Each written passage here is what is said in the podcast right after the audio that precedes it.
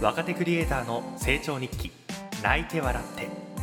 この番組は本や映画音楽を紹介するとともにクリエイターの日常をお届けします。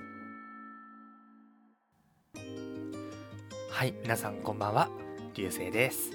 というわけでね今日はフリートークの方していこうと思います。今日月曜日ですけども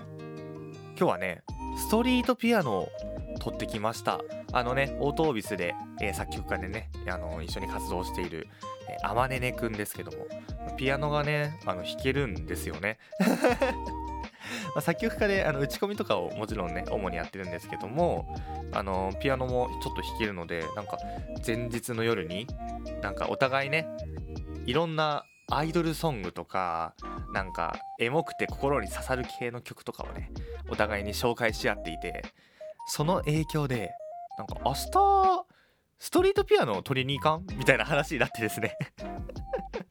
いやなんでそんな急に話が決まるのって感じなんですけど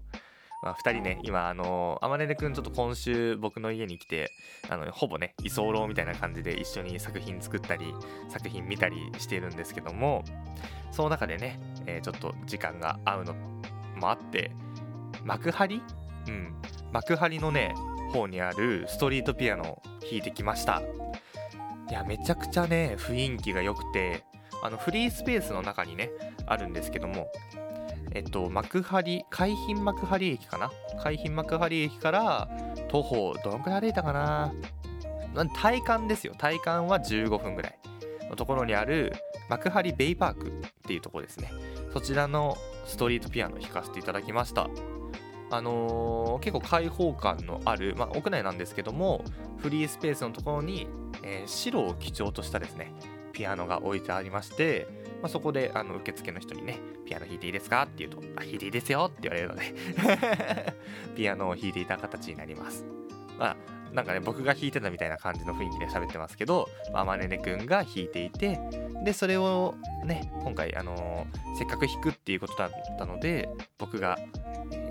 いろんなね、カメラ3台ぐらいですかね、を使って、映像の方を撮らせていただきました。こちらのね、映像がおそらく、えー、あまねねくんの Twitter の方とかね、それから近日中には YouTube の方でね、フル版をね、紹介しよう、公開しようと思っておりますので、ぜひね、皆さんお楽しみにしていただければなと思います。やっぱストリートピアノっていいですね。なんか僕、YouTube とかで結構ストリートピアノの、ななんて言うんですかね、連弾？なんか一緒にこう弾いていくみたいなやつとかがね結構好きであのコンテンツとしてね見てるんですけどもなんかやっぱ人に見られながら音楽とか表現をするっていうのはねなんかパフォーマンス表現そういったもののなんか根源にあるんじゃないかなっていうのをね思いますね。まあ僕が普段やってるラジオドラマっていう表現はどうしても制作の都合上ねあの朗読劇とかとは違ってねあの収録をして編集をしてお届けするっていうことが多いのでやっぱりこう視聴者さんとかリスナーの方の生のリアル生のリアクションっていうのはなかなか得られないんですよね。でそういったものをあのストリートピアノとかって体験できる体感できるというかねそういったところがすごいいいのかなと思いましたまあもちろんこんなコロナ禍なんでねなかなか人とかはあの少ないところでやったんですけども、それでもね、あの綺麗な音を響かせていたアムネネ君、いや、やっぱりね、オートオービスのいいメンバーだなと あの非常に思いました。はい。まあ、幕張ベイパークね、僕初めて行ったんですけど、まあ、幕張っていうと大体幕張メッセに行ったりだとか、あとマリンスタジアムね、に行ったりするじゃないですか。なので、あのー、ベイパーク反対側なんですよね。降りる駅の方向が。なので、あの、あ、こっち側ってこんな風になってるんだって思いながらね、公園横切ったりして、あこういう公園でのんびりするのもいいねなんて言いながら、あまねねくんとね、えー、2人でストリートピアノの撮影に行っておりました。で、その帰りに その帰りになんかね、ビアレストランっていうのがあって、なんかちょっとカフェでちょっと編集撮った映像のチェックしたいなみたいな感じで言ってたらビアレストランあるじゃんって言って。もう真っ昼間ですよ。平日の真っ昼間からお酒を僕は飲んでいました。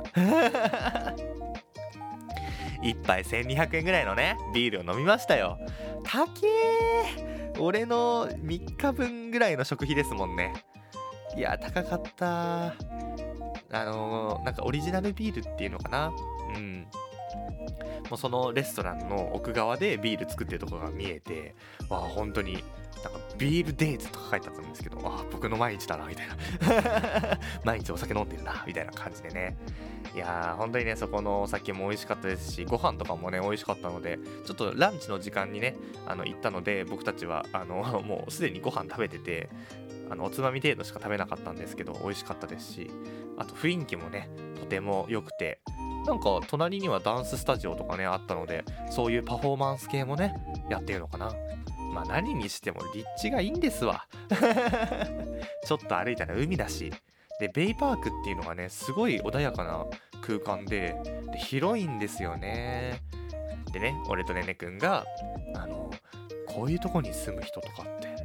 ていくらぐらいなんだろうね。つって こんなとこで住みたいよねつってあの調べたらね家賃がね結構ね高かったので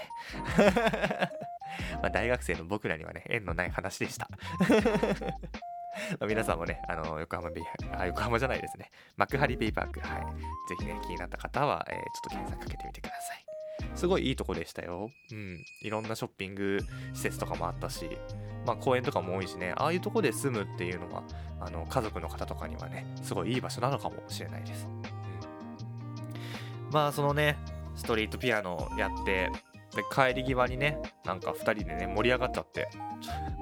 ダーツやりたいんですって せっかく外出て、まあ今コロナの時期なんでね、あんま外出れないじゃないですか。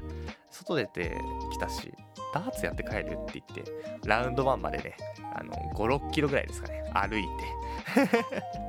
ダーツやって。まあね、僕がね、僕が基本的には勝ったと思ってるんですけど、戦歴、戦歴ね、自体はね、あの、2勝2敗ぐらいだったみたいです。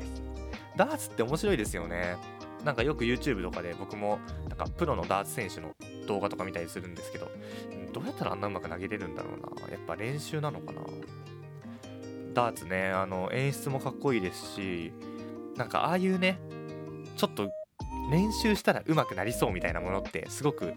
なんかあもっとやってみたいなってなりますよね。僕も結構ダーツとかあとボーリングとか好きで行くんですけど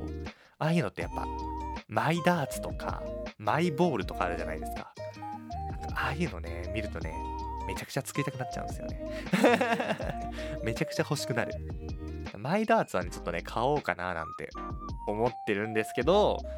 まあ、いかんせんね、今のお家の近くにダーツできるとこないので、まあ、まだいいかなって感じですね。結構ね、お金使い癖があるので、ちょっとその辺はね、謙虚にいきたいと思います。はい。というわけで本日お話ししたのはストリートピアノが公開されますよっていうのと幕張でねダーツとかして遊びましたっていう話でした。というわけで本日はこの辺で。